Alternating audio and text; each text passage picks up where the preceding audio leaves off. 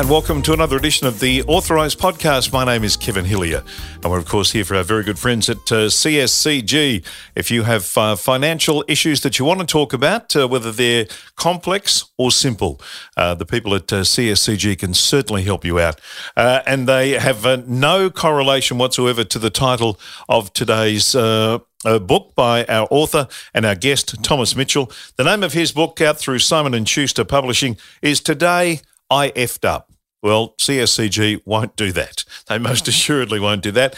And uh, when you when you get a screed for a book uh, and it says, you know, an hilarious collection of worst day disaster stories that remind us that things could always be worse, so much worse. As soon as someone puts the word hilarious in the uh, in the screed, you you get a little suspect. But I have to say, this is a really wonderful collection of very funny stories that you'll absolutely be able to relate to 100% because some of these stories versions of it may have happened to you. You may have heard versions of it. There's some famous stories of uh, classic f ups uh, in this book. So uh, it's a it's a good little book. It's one of those great books that you can pick up and put down. Uh, if you've got uh, ten minutes to to want to uh, put a smile on your face, this is the book that you you need to get a copy of from Simon and Schuster. It's called Today I effed up. Let's meet the author of this book. With thanks to our friends at CSCG. That's cscg.com.au. let's meet Thomas Mitchell. Congratulations on the book. Thank you very much. How long did it take you to put together to find this this collection of uh, of total stuff ups? Um, yeah, I like to think I've been working my whole life. Uh, so it, it, it, took about six months from conception to completion. Obviously, I the, the book began with a story of my own, uh, stuff up of my own, which happened on my girlfriend's uh, grandparents' family farm, and then from there, once um, the kind of book came together, I, I had maybe three or four other stories um, in the bank, and then it, it, became a process of like basically reaching out to people, strangers, you know, friends of friends, and kind of collecting these stories, vetting them, sifting through, and then yeah, I kind of landed on ten really, you know, amazingly. Yeah, cringeworthy like catastrophes um, that that really yeah summed up the, the title perfectly and some historically famous ones. I mean, uh, Pete Best with the Beatles, and uh, and the bloke who sold uh, you know his ten percent of Apple for eight hundred bucks. So they're they're famously uh, classic f ups, aren't they? Well, yeah, that's the thing. I wanted to kind of um like pepper throughout the book some of the you know the more historical ones. Um, I guess further proof that you know everybody stuffs up, and I think that like you know it was actually funny. I, I spoke to a friend of mine this morning. He just finished reading the book and he was he was talking to me about some of those famous ones in there. Like you mentioned, Pete Best obviously getting fired by the Beatles before they became the biggest band of all time. But then, you know, there's another there's another one that I really love. Um, this guy, I'm not sure if you've read it, but he's the only only guy in the village not to buy a lottery ticket. Yes, Costas. Costas, yeah. And so he's basically living in this tiny Spanish village, and you know, each year in, in December they do this massive lottery called El Gordo, the big one and um, he's he's basically the only villager not to buy a ticket, and they you know this whole village wins this you know hundreds of millions of dollars of prize, and yeah, imagine being imagine being the one to be left out of that. Like, uh, yes, and 121 billion or something it was uh, Australian, and and, and the, the, cruel irony is he'd broken up with his girlfriend, and she bought a ticket, but he didn't have one, which I thought I know, was hysterical proper insult to injury. Although he ended up making it, he ended up making a film, a documentary based on his his loss. So I guess you know, silver lining. Yeah, silver lining uh, for Pete Best too, because I think Pete, uh, Pete finished up getting a million dollars from the Beatles because of the uh, the repackaging of some of the earlier material. So he, in the end, he got some of it. But uh, yeah, that that when you get it uh, sort of as almost the supplementary number comes out and it's yours, it, it doesn't ha- quite have the same impact. Yeah, and uh, you've got to be a special type of person to be able to see, I guess, the good in that. I still think if that were me, I'd be like, oh, yeah, the million bucks is good, but also, you know, to be part of the Beatles, to be like so close. Yeah, yeah, absolutely. Hey, I mean, it starts on a beautiful note when you, you that. I was when I say the lovely story, I don't. That probably isn't the right word, but the, how about the incredibly descriptive story of the pigeon poo?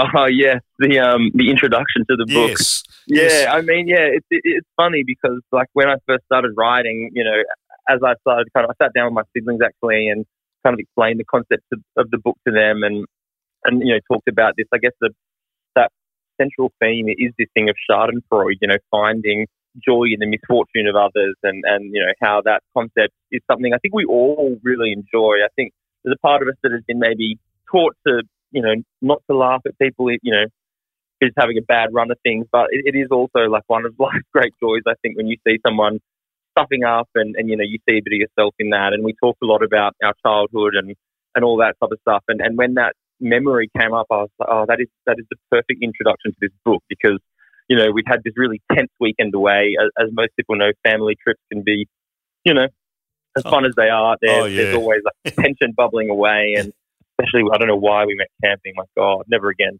But you know, we, we spent this kind of tense weekend. And by the time the car had been packed and we were, you know, like in the car traveling home, it was all very, it was like it was a it was a pressure cooker. And then for that, you know, this person next to us to get shat on by a bird was just like the exact thing we needed to just break that tension. It was like a huge release in the car. And I remember even as a kid, I could feel that, and I could I could kind of, I guess, like in some way pick up on how Schadenfreude can, can be an outlet for us all. Oh, absolutely. I'm sure Freud would have found a lot of uh, interesting uh, work in there with the fact that the person was in a convertible, was, uh, you know, looking yeah. across at the poor people in the car from their camping trip. there's, exactly. there's kind of about 17 layers in there that was just enjoyable on every front. The good, th- the thing I like about this, and in today's society, the thing I really enjoyed about the book is that I got to judge for myself whether I was – sad for the person, whether I laughed, the bits I laughed at, as opposed to when you when you to read a story like this on Twitter these days, you'd have 150,000 opinions telling you what you should think about it. Yeah, I know. Uh, yeah, and it's funny you mentioned that because even even now, like obviously the book is out and been doing like some publicity and, and sharing some of the stories online or, or excerpts and stuff. And uh, you know, I don't know if you if you read this chapter, but there's a story about a guy who gets attacked by a cat. Yes, made of mine, Mr. Claus. Yes, exactly. And you know, the, I, I, published this story, you know, at another outlet, and you know, you, they posted it on Facebook, and you go and read the comments, and people are like, "Oh my god, you shouldn't be sharing this," you know, that, that this is animal cruelty or whatever. Oh. And then other oh. people are like, other people are like, "Oh no, you know, the guy's added it to this book of you know comedic stories. He's obviously laughing at it." And it's just so hard, you know. We, obviously, we live in a time when things are just like so up for debate the minute you put them into the public sphere. So I guess it's nice to be able to just be like, look, these are these are funny stories. Um, you know, I think some of them have a message and some of them don't. They're, they're just you know a reminder that things can always be bad for everyone. So we're, we're all in this shit show together. Yep, exactly. So Adam's Adam, uh, the uh, the uh, sort of object of Mister Claus's affection. Uh, he's he's a mate of yours. Yeah, he is a mate of mine. Um, yeah. Um, it was actually really funny because he and I have done a lot of work together on, on other stuff, and uh, so I was I was just friends with him when that story happened. And honestly, I, it was so at the time I couldn't believe it. Like I visited him in hospital. The, the hand was just like an absolute mess, and then eventually, you know, time passed. He got better, and then when this book came along, and before I even like I called him to come and have lunch, and before I even like got started on the conversation, he was like, "You want to use the hand story for the book, don't you?" and I was, I was like, "Yes, let's shake on it." he put his he put his wounded hand out, but no, it's it's, it's it's been good to um, and that's one of my favorites in the book. I think you know because such a comedy of errors. Yep. I must admit, my, one of my favourites, and, and and I'll preface this by saying, uh, as a parent to this, I could relate to the Megan story with the baby on the uh, on the plane, and the you know, oh. the captain hearing it in the cockpit, and the and the the, the enormous poo that the child uh, you know uh, distributed. Uh, that whole thing, that's just it's every parent's nightmare. I know, and so it's it's like it really is, and you and you feel for the parents so much and, you know, I also just thought it was so funny. I felt for the dad in the moment that, you know, the, the main character realizes, you know, the, the, crux of the story is basically the dad taking the nappy bag instead of his golfing gear. And, yep. you know, you feel for what that the storm that's headed the dad's way. And you just know he's going to be in for it. But it's funny because, again, like while, while kind of putting the book together, I just like sent the word out far and wide. But I got so many stories from my, my sister, like recently had a baby, and from her mother's group yeah. mothers mothers groups were just like full of disaster stories. So I guess that um, is a testament to the fact that when you when you have a new baby, your life becomes a bit of um yeah so many balls in the air and things can go wrong. Oh yeah, and most of it revolves around vomiting, weeing, or pooing. Yes, which of course are the, you know the holy trinity of comedy. Yeah, yeah absolutely. Yes, I think uh, the the great English comedians of our time, the two Ronnies and Benny Hill and whoever, all uh, all built a career around uh, around that stuff. What what's exactly. been the reaction to the to the book so far? Yeah, it's been um, really good. Like it's it's it was such a long lead in, and I think you know this is my first book, and so I wasn't really sure what to expect. yeah, I mean, it sounds like a real wank, but it was so cathartic for it to come out and be out there. And then instead of just me talking about it with my publisher or with my wife or whatever, now other people have got it. And, you know, not only are they, you know, seeing me promote it, but they're, they're actually reading it. And so to, to get people, you know, contacting me and saying like they like this or they like that and, and, and seeing the different things that people, you know, enjoy. Like had a lot of people this week talking about, yeah, that what we discussed earlier, those in between moments in the chapters that are, you know, the famous stuff up from history. And so that's been really cool to hear. And then, but also just hearing like which different stories, like I've obviously got all my favorites in the book. Um, but then hearing, you know, what people enjoy about other ones or what people relate to has just been, yeah, again, it sounds like a real cliche, but it's just been like quite nice to hear and it makes it feel a bit worth it now that it's out there and people are actually it seems to be striking a chord in the way it was intended i guess. Yeah no that's uh, that's good because uh, as you mentioned uh, as we, we said social media is such a a uh, you know a pack of wolves uh, sort of circling every single thing that you that you write. And say and i imagine you would you would find that certainly in in the writings that you do for the for the sydney morning herald and uh, you know gq and those magazines that you've written for over the years of recent times. The the pack mentality would have would have got you i guess once or twice? Uh, yeah, for sure. I think I kind I think most journalists or writers would probably be lying if they don't admit to like living in fear of being cancelled. You know, I think yeah. it's one of those things that you you know you put yourself out there, and especially like a lot of the stuff I do for SMH is you know kind of like opinion stuff, or like I had a column there for a long time, and so you're writing stuff that is very much tied to what you feel, and so you know, I guess if, if for some reason you happen to put or uh, perceive to have put a foot wrong um, then you're very much in the firing line. And even recently, I, I, was sitting down to kind of pitch a bunch of stories, and a few of them, you know, I was talking. To, I, I, I tend to pretty much do this with all my writing, but I always, you know, like my wife about it, speak to my friends about it, run ideas by them to kind of see how they do, you know, how they test within my friendship group. And you know, a few of them, I was worried about, like, oh, you know, could this be misconstrued, or you know, I was thinking about this idea. Basically, my wife, she's, you know, like, she's a very much a modern woman would probably consider herself a feminist, but then whenever it comes time to take the bins out, she just refuses. And I think it's really funny. And I'm, I'm happy to do it, obviously, but I, I often like tease her about that. And then we, we were talking about that with a bunch of friends of ours, like guys and girls, and all the, all the girls are kind of on the same side. And I thought, oh, maybe there's something in that, like taking out the bins is kind of like the final frontier of modern feminism or something along those lines. Yep. And then the more I kind of thought about it, I was like, oh, I could this be one of those things that, you know, I'll publish it and then the comments will blow up and suddenly I'm at the center of this, you know, shitstorm. But it is definitely a funny world and you just never know what's going to, in or what's going to kind of cause an uproar like that. Yep. Yeah, uh, the, the center of the storm. You're not quite sure really. A, a lot of books are described as you know ideal, ideal Father's Day gifts, uh, ideal Christmas gift. This to me is the ideal having a bad day book because if you're having a bad day, pick this book up, Pick any one of the stories, and I guarantee you, you'll feel better about the day you're having. Yeah, exactly. I think, and I think that was kind of the yeah the intention. Like at, at first, when I when I very first signed the contract, the publisher was like, "Oh, we're gonna um, we're gonna try and get it out for Christmas," and I like had like a mild panic attack.